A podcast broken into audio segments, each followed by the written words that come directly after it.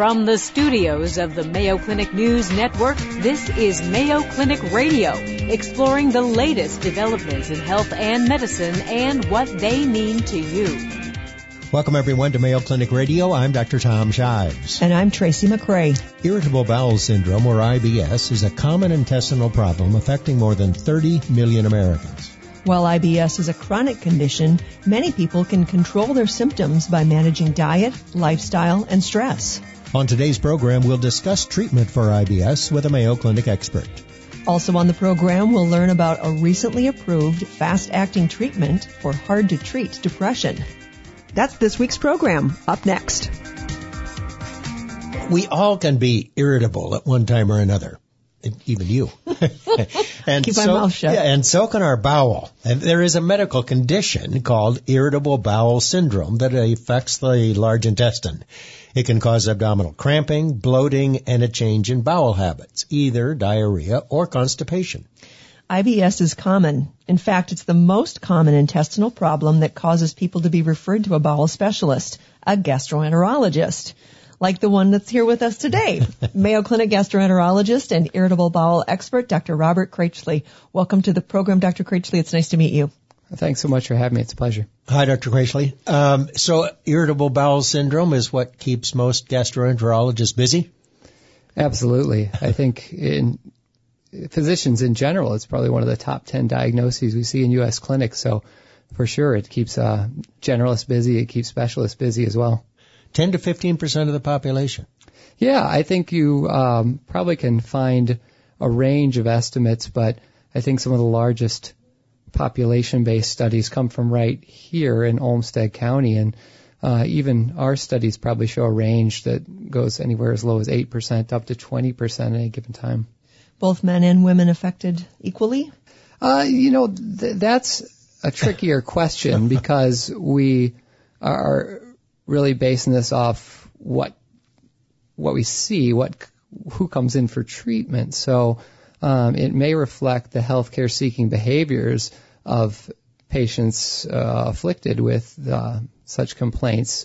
But uh, I think having said all that, we do think it's likely in the U.S. that there is a, a, a tendency towards a higher incidence in women, maybe one and a half times higher, but that that's, doesn't necessarily hold true globally. Is it true that uh, men tend to have the diarrhea dominant type and women the more constipation type? Yeah, I think that there's there's truth in that. Although um, you know we're talking about such large numbers that you know, we, we certainly see a fair share of overlap. Is there a common age when folks are diagnosed?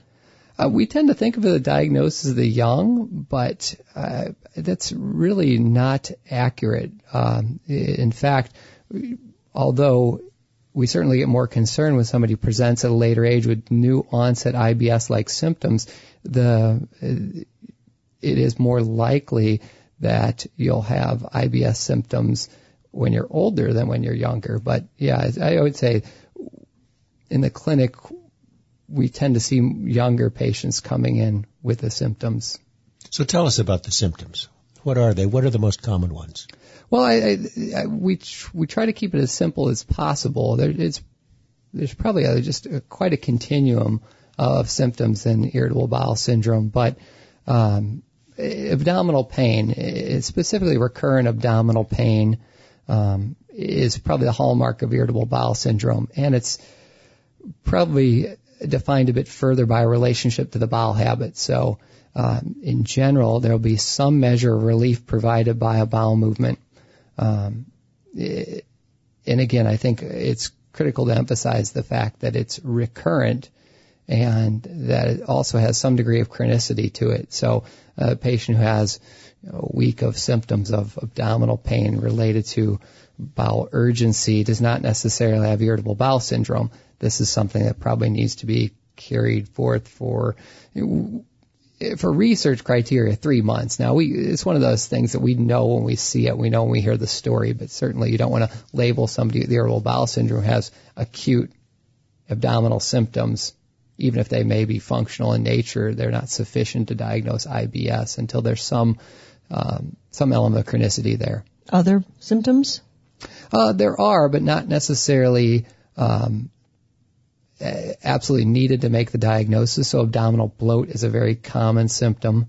Um, abdominal cramping, fecal urgency, uh, those are all common with irritable bowel sim- syndrome, but not necessary to make the diagnosis. Can you make the diagnosis just based on the history, or are there other tests available that'll help you make the diagnosis? That's a great question, and I think that's probably led to um, our evolution in terms of uh, recognizing, uh, diagnosing, treating IBS, and using resources appropriately. So it, we probably did more testing than we needed to in the past, and with time, we recognized that those simple criteria I, I mentioned earlier, just having that recurrent abdominal pain, having a relationship to the bowel habit, whether it be some relief of the bowel habit, the onset of symptoms with a change in stool form or frequency, those are really accurate to, to make a diagnosis in the absence of alarm features. Alarm features might be what and would prompt you to do what? Yeah, absolutely. So alarm features are, are, are symptoms or uh, physical exam signs that should lead us to think that there may be something more sinister going on possibly. Um, and those may be um, something such as blood in the stool, patient with weight loss, fevers, um, continual or continuous abdominal pain, um, any upper GI symptoms such as vomiting, dysphagia, or difficulty swallowing. Um, on our exam, if we feel an abdominal mass, if the patient has exquisite abdominal pain, if we obviously do a rectal examination where we see frank blood, mm-hmm. uh, it doesn't necessarily need to be part of their history, but that becomes an alarm feature. Um, it, those are the, those are signs and symptoms that should really prompt another layer of investigation rather than saying we can move forward with treatment for IBS. What is the cause? Why do people get IBS? You're smiling. I bet your colleagues and you sit around because it is so common and say, "What in the world is causing all these people to have irritable bowel?" I, I think it's a uh, it's been a source of um, a great deal of research over the last 50 years, and one would think that after 50 years of research, we'd have a nice, succinct answer, but I'm afraid that the, the program probably doesn't have time to go into all the putative mechanisms for IBS, but I think it's probably best to say that it's uh, likely a complicated interaction of um, signals from the gut and their interpretation uh, at, and processing at a central level. What about stress? Is is it stress related? Well, I think stress influences symptoms. So uh, I think everyone's experienced some influence on their bowel by way of stress. And, and that speaks to some physiology that we know of, which is that stress does increase intestinal permeability, it increases intestinal secretion. So uh, we know that stress can have physiologic effects on the bowel. Now, if you um, place that on top of some, um, we'll say, altered or broken uh, neurogastroenterologic mechanisms, then yeah, I think it does have a lot of influence on symptoms. But I'd hesitate to say that it's a cause of irritable bowel syndrome. We're talking with an irritable bowel syndrome expert for the Mayo Clinic, Dr. Robert Kraichely. So, Dr. Kraichely, you've told us a lot about who gets irritable bowel syndrome, how common it is, the fact that it's probably a little more common in women than in men. Maybe. Uh, maybe. the most common symptom is pain in the abdomen, also bloating. Uh, what else did you mention for symptoms? Bloating, will change in bowel frequency. Right, constipation or diarrhea. So now what we want to know is what you do to help these folks. Yeah, there's there's a variety of treatments that are available, and I, I think they really span the spectrum of treatment modalities that we have in medicine, really. So there are simply dietary modifications which have good evidence to support their use in irritable bowel syndrome, uh, and we, of course we have medications, uh, but we also have um, uh, psychological interventions and behavioral modifications that can uh, that do have data. As tough as that is to study, there is data to support their use. They can be very effective in IBS treatment. Well, let's take them one at a time and, and start with diet. Yeah. So uh, over 60% of patients with IBS will say that they attach their symptoms to um, food in general or specific food types. And that really hadn't been teased out very well because it's a difficult thing to study. But we've always been aware that some patients will have um, problems with digestion of certain carbohydrates, lactose intolerance, fructose intolerance. But only recently uh, has our field looked into other um, other aspects of diet that make a difference in irritable bowel syndrome.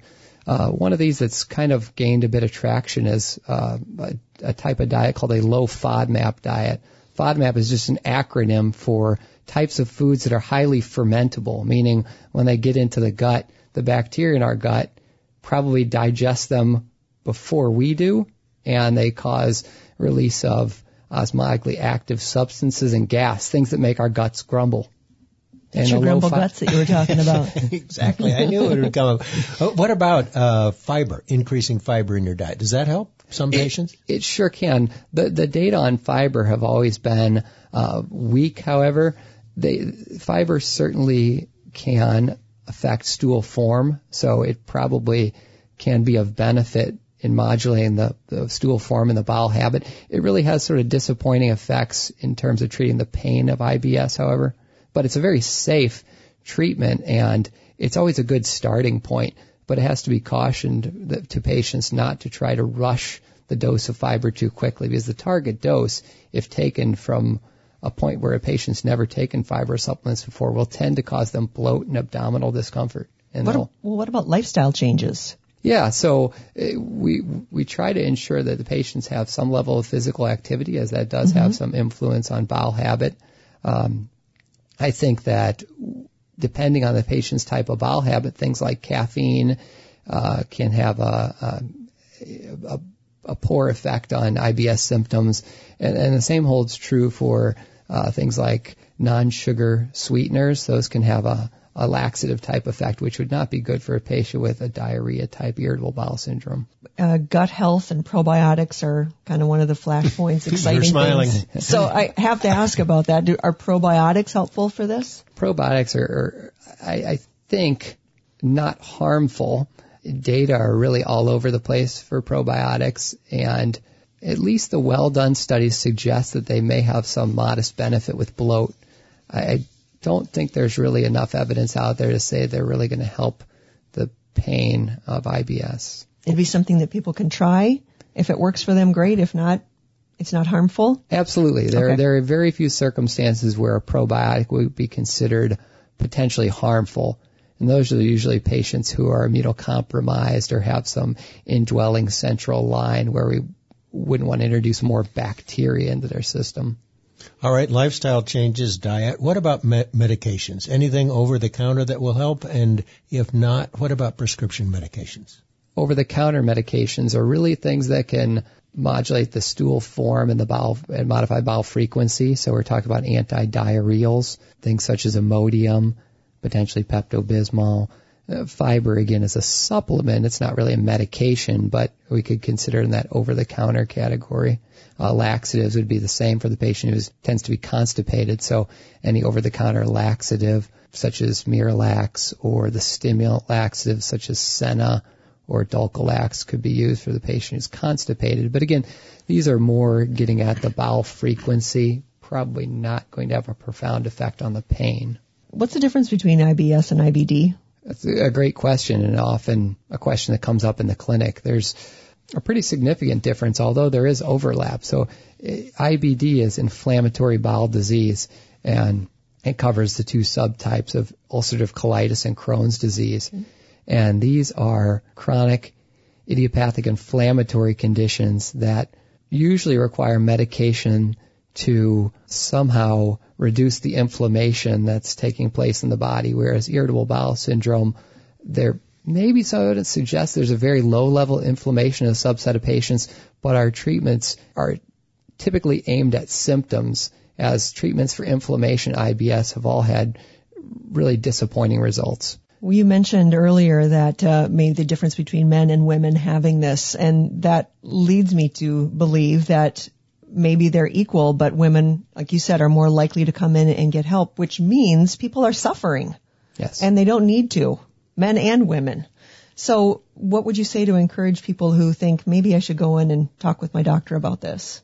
I think many patients are uh, worried about a couple of things. They're worried about the, the stigma of uh, the diagnosis of irritable bowel syndrome. And second, they're worried about having to be placed on a medication that may have side effects. And I, I would try to encourage people to um, recognize that there are levels of treatment, some of which may have no side effects at all. And we're talking about lifestyle modifications and some of um, the psychosocial therapies.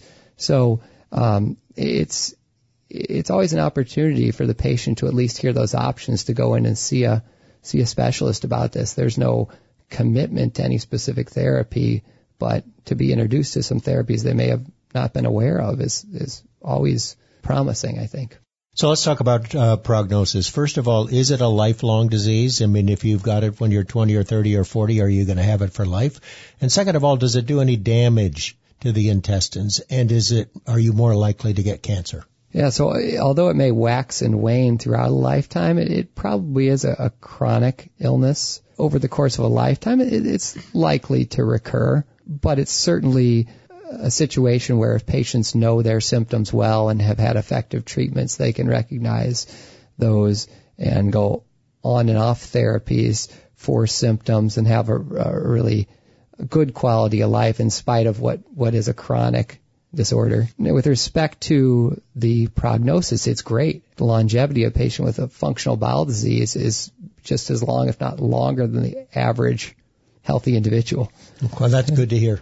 Irritable bowel syndrome, Dr. Robert Kraichely. Uh, IBS is a condition that causes, well, abdominal pain and bowel changes, either diarrhea or constipation, among other things. It's common, affecting 10, even up to 20% of the population, a little more common in women, probably, or at least they're the ones who go to the gastroenterologist for help. the treatment options aimed at controlling the symptoms, and most patients with treatment get better, wouldn't you say, Dr. Kraichely? Yes, absolutely. It can be fairly disabling for some, but it doesn't cause any permanent damage to the colon, doesn't lead to colon cancer. We've been talking with an expert on irritable bowel syndrome, Dr. Robert Kraichely. Thanks for joining us, Dr. Kraichely. Thanks so much for having me. Still to come on Mayo Clinic Radio, we'll learn about a recently approved fast-acting treatment for depression. Coming up, the latest health and medical news with Vivian Williams. You're listening to Mayo Clinic Radio on the Mayo Clinic News Network. Hi, I'm Vivian Williams for the Mayo Clinic News Network. Here's a warning that may raise an eyebrow. Too much fluoride toothpaste can damage children's teeth. A recent Centers for Disease Control and Prevention study revealed 4 in 10 young kids are overusing and ingesting too much fluoride toothpaste, putting them at risk for problems with their permanent teeth. The CDC says parents should teach children, especially 3 to 6 year olds, how much to use. And here's a hint. It's probably less than you think. Dr. Valerie Cristiani, a Mayo Clinic pediatrician, says kids only need a little bit of toothpaste. She says it's important because if you use too much, then you risk what is called fluorosis. It's a condition that leads to discoloration or pits on the permanent teeth and occurs in many cases when a child overuses and swallows fluoride toothpaste. She says parents should take charge and the best way to prevent fluorosis is to teach kids that a little paste goes a long way. So, how much toothpaste should little kids use? Dr. Christiani says a child that's younger than three years of age should use a smear amount of toothpaste with fluoride. Now, a smear of paste is about the size of a grain of rice. Once your child turns three, he or she should use a pea-sized amount of paste to brush and swish and spit when finished. And in other news, would you be surprised if your healthcare provider recommended yoga, acupuncture, or massage therapy as part of your treatment for an illness or disease? It's called integrative medicine, an evidence-based holistic approach that combines the best of conventional medicine and what had been referred to as alternative care. So when you're sick, medication or even surgery may be just what the doctor orders. Dr. Adam Perlman, an integrative health specialist at Mayo Clinic, adds an additional question. What else can we do to really improve our sense of well-being? Well, that's where acupuncture, yoga, or Tai Chi may be integrated into an overall plan of care. Dr. Perlman describes it as helping people to go beyond the treatment of disease and pathophysiology to a place where they are optimizing their vitality. Evidence shows, for instance, that acupuncture can help with chronic pain and may be recommended to those with cancer, chronic fatigue, and fibromyalgia.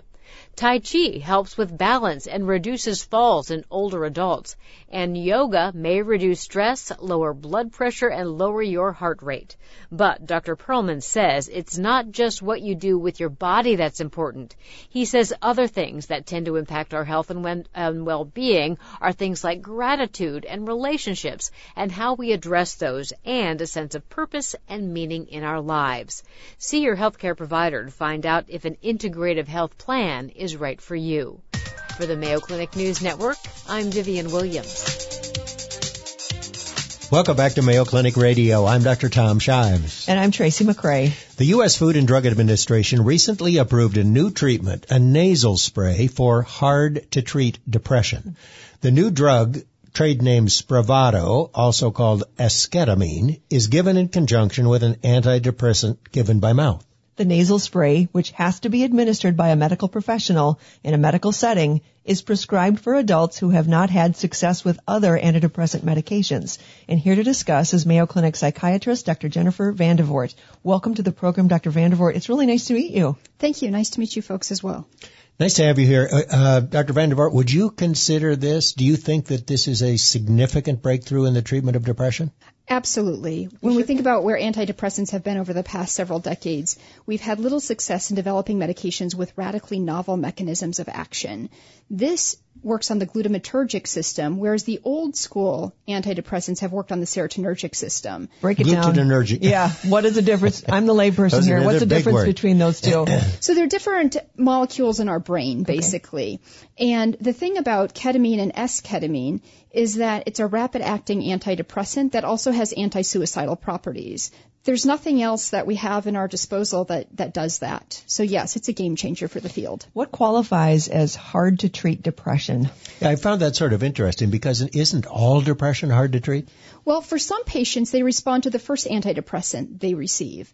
Other patients take multiple trials of antidepressants. So when we think about hard to treat depression or treatment resistant depression, we have to cl- clarify that that is people failing two antidepressant trials at adequate dosages and durations.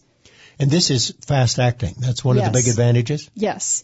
And fast acting studies have shown even within 40 minutes, 100 minutes, people are already feeling better.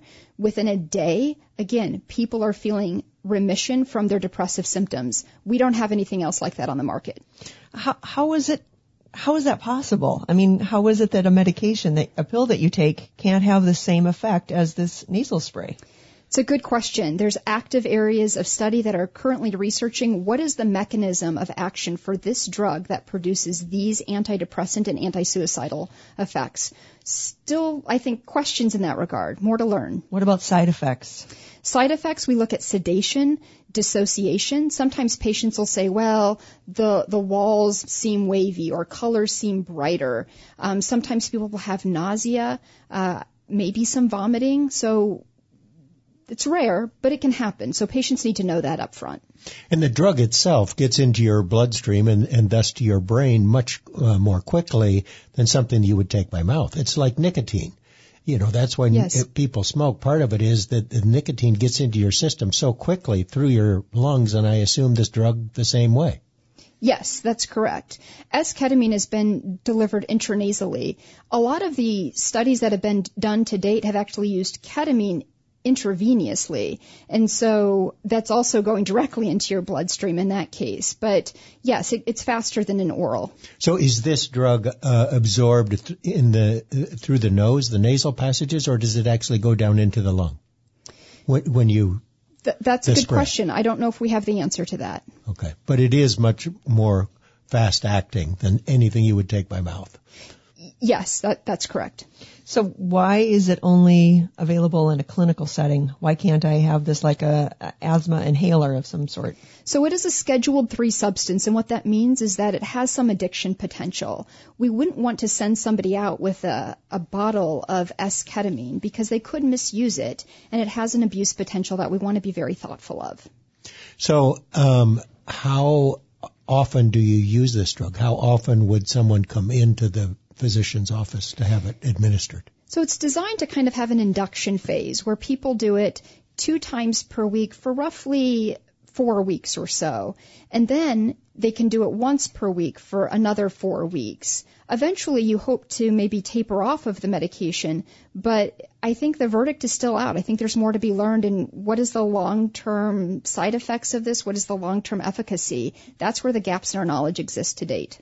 Well, it's pretty exciting too because the side effects of traditional medication that like a prescription that you would take, a pill that you would take, are, are, there's a lot of them and far flung and many of them. So this is exciting because if you can find a way to help people with their depression and not have all the side effects that come along with traditional prescript antidepressants, that's kind of a game changer. It is. It absolutely is. And again, we don't have anything that works this quickly for depression or suicidal ideation. Um, and, and that's a hard to treat condition as well. And so that's why this is getting a lot of attention, rightfully so. How long has this drug been been studied? It does have FDA approval. We we obviously we said that, but how long uh, did it take to study this drug before the FDA determined that it was safe to use? That's a good question. Um, there is a pharmaceutical company that's been investigating it for at least a couple of years, to my knowledge. But a lot of this has come out of the studies using actual ketamine. So S-ketamine is basically one molecule of ketamine. And so ketamine's been studied for a long time. It's been used in pediatrics and um, veterinary medicine. It's approved for procedural sedation and anesthesia. So that's been around for, for many, many years. Around 2006, the NIH started studying ketamine IV. And so as um, we've found more studies that show that ketamine's really effective, now pharmaceutical companies are putting their money to see, gosh, can S-ketamine be effective as well? And so it's been it's been several years. And you said this is for adults only at this point. Are they Yeah. working on a version for teens and young adults? Uh, I don't know if they've actually have any trials currently going for teens or young adults. Um, ketamine does have there's a published trial for adolescents with treatment-resistant depression using IV ketamine. I think m- mental health is finally starting to receive some of the attention, the importance, uh, attention to the importance of good mental health. Do you feel like there's a little bit of a shift happening, a tide turning, that people are becoming a little more likely to ask for help? I think so. When we, I see a span of population. So I see kids and I see adults. And the older generation that I see is more hesitant to ask for help, and it's a big deal for them to come into the office. The younger population is more likely to ask for help, and I think that is a good change, a shift that I'm seeing. You said that this is for hard to treat depression. So, uh, how many other drugs would you try before you said, okay, let's try esketamine? So for right now, in order to be considered for S-ketamine, you should really fail at least two. The patients that we have in our ketamine clinic have often failed anywhere from five to ten, and it just really depends on on the patient. The cost is not insignificant either, so I think sometimes that's a deterrent for patients to receive ketamine or S-ketamine. And uh, you said cost. How much? How much does this drug cost? Do we know? So it appears that the company is marketing it at $590 um, up to 885 I believe. Is that for a week or a Uh, month that's or? that's per treatment. Oh, really? For one Yeah, for one treatment. spray? And, right. And so you'd be doing two of those per week for several weeks, kind of depending on, on the patient. And would insurance cover this in most instances? That is a good question. Um, I think that verdict is still out. That's why they get to, you have to have had a couple of failures Yeah. through other medications. And what determines a failure of an antidepressant? Oftentimes you have to be at an adequate dose at an adequate duration. So sometimes it depends on the medication, but that adequate dose would be dependent on the medication, but oftentimes it's for eight weeks.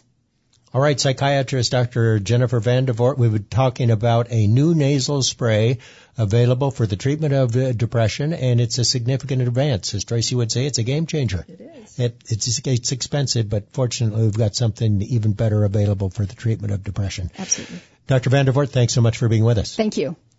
We're going to take a short break, and when we come back, vaccines and kids, what you need to know from a Mayo Clinic expert. You're listening to Mayo Clinic Radio on the Mayo Clinic News Network. A measles outbreak centered around Portland, Oregon and neighboring Vancouver, Washington has sickened more than 50 people, most of them children. 47 of those infected were never vaccinated against measles. There have also been measles outbreaks in New York and Texas. The Centers for Disease Control and Prevention recommends that children receive measles vaccinations in early childhood. And while most children in the U.S. do get the recommended vaccinations to protect them against infectious diseases such as measles and mumps, recent CDC data have found that a small but growing percentage of young, very young children aren't getting their shots. In fact, the rates of unvaccinated toddlers appears to have quadrupled in the past 17 years. For all of us, and especially infectious disease specialists, the skepticism regarding vaccines is of huge concern. So joining us in studio to talk about vaccine for kids and to give us an update on the flu season as well is Mayo Clinic infectious disease specialist Dr. Nipuni Rajapakse. Welcome back to the program, Dr. Rajapakse. It's Thank good to see you. you again. Thanks. It's great to be back. Good to have you here, Dr. Roger Rajapakse. So it's pretty common knowledge now that the children uh, in the Northeast and other parts of the United States who have gotten measles were not vaccinated. Yeah, so with this uh, current outbreak and what we see in most of these outbreaks that happen uh, sporadically across the United States is that a vast majority of those who become ill um, are people who have not received the recommended uh, measles, mumps, rubella vaccine.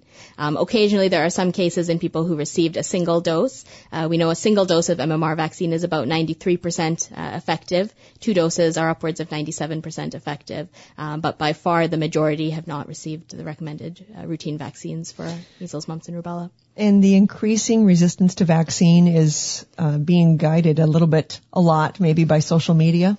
Yeah, so uh, we see uh, a lot of information on social media regarding vaccines. Um, obviously, some pro-vaccine and some uh, anti-vaccine, um, but uh, a lot of people are now getting their health news, their medical advice, uh, their scientific news through social media. And so, as a medical community, we really have a responsibility to make sure that it's accurate uh, information that people are getting.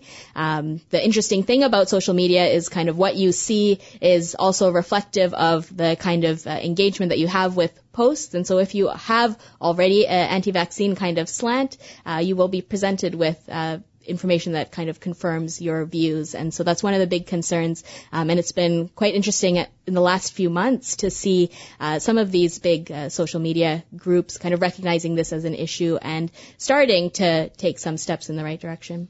Where's this misinformation coming from? Do we know? So the misinformation comes from a variety of sources, um, kind of dating back to uh, the article by Andrew Wakefield in the late 90s, which many people still kind of bring up as a reason uh, that they are hesitant about vaccinating their children. We know that since um, that article on MMR vaccine and autism came out, we have had numerous uh, numerous scientific studies uh, that were well done that have shown absolutely no link uh, between the two, including a large one that was just released last week uh, the largest uh, study in a Danish population, um, over 600,000 children, that again confirmed what we, we knew before, which was that there was absolutely no link between MMR vaccine and autism. But those types of uh, pieces of information have a way of kind of working their way into the psyche, and there are people who have profited uh, from kind of spreading that information, including celebrities and other people um, who have gained a following for their views. And so um, that can be very difficult to kind of change. What's your reaction to this? Uh, read recently that despite the measles outbreaks in, across the country, at least 20 states have introduced bills this year that would broaden the reasons why parents can exempt kids from getting vaccines. Yeah, so that is just staggering and very disappointing, I think, as an infectious disease specialist. We know that these infections are preventable, and that's really taking a step in the exact wrong direction. Um, there are states that allow uh, philosophical and religious uh, exemptions uh, for vaccines and to try and expand those even beyond that really uh, exposes our, our kids to these life-threatening serious uh, illnesses for really no reason at all and so it's very concerning uh, to us thankfully many of these won't get passed um, but uh, the fact that they're even out there or being proposed is really a huge concern I don't even know if I want to ask about the Russians. About, is there anything to the fact that that's part of the misinformation piece? So there have been some articles that have come out recently suggesting that um, some of the misinformation is being spread or amplified kind of by bots and all these uh, things that wow. can post things on social media. Um, so I think it's definitely a possibility and really is not doing anything to, to help get good information to parents who are trying to make these decisions. Are there some children uh, for medical reasons that should not get vaccinated? Yes, so there are some uh, legitimate med- medical reasons why uh, some kids should not receive vaccines. These are primarily centered around the live vaccines. So that's your measles, mumps, rubella vaccine and your varicella or chickenpox uh, vaccine. Uh, children who have weakened immune systems, whether they've had an organ transplant, or receiving chemotherapy, uh, things like that, uh, those children would not be eligible to receive those vaccines because they are kind of live weakened versions of those viruses.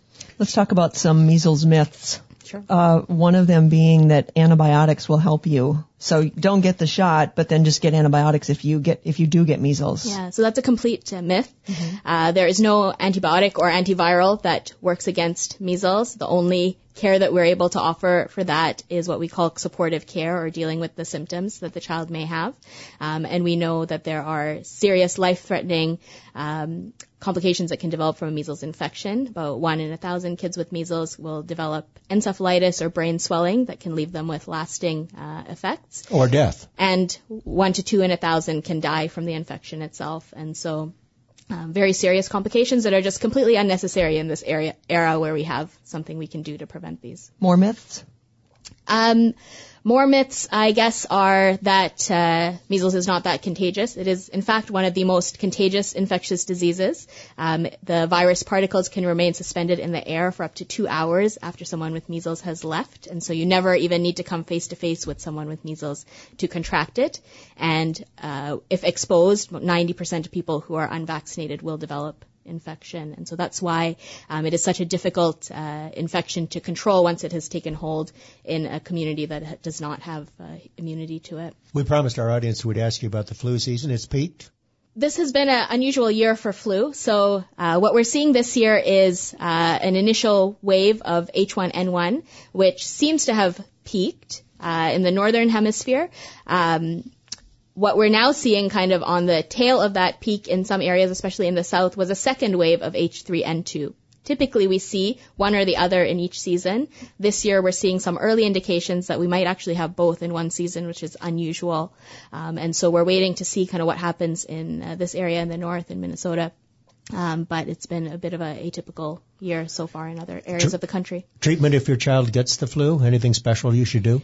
So um, there's an antiviral available for treatment of flu called oseltamivir. Um, not everyone requires treatment. We require tr- we recommend treatment for people who are at high risk of developing complications. So that would be uh, definitely children under two years of age. Children under five years of age may have a higher risk of complications as well.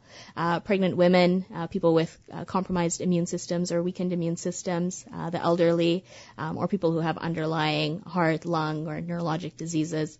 Um, the otherwise kind of average healthy person with the flu will probably recover um, on their own, and in that situation, we recommend kind of symptomatic treatment, so Tylenol, uh, ibuprofen, um, lots of fluid. So how long uh, are you contagious? When can you go back to work or school? People with the flu are usually contagious for about a day before they even themselves have symptoms, and generally lasting for up to a week after onset of symptoms.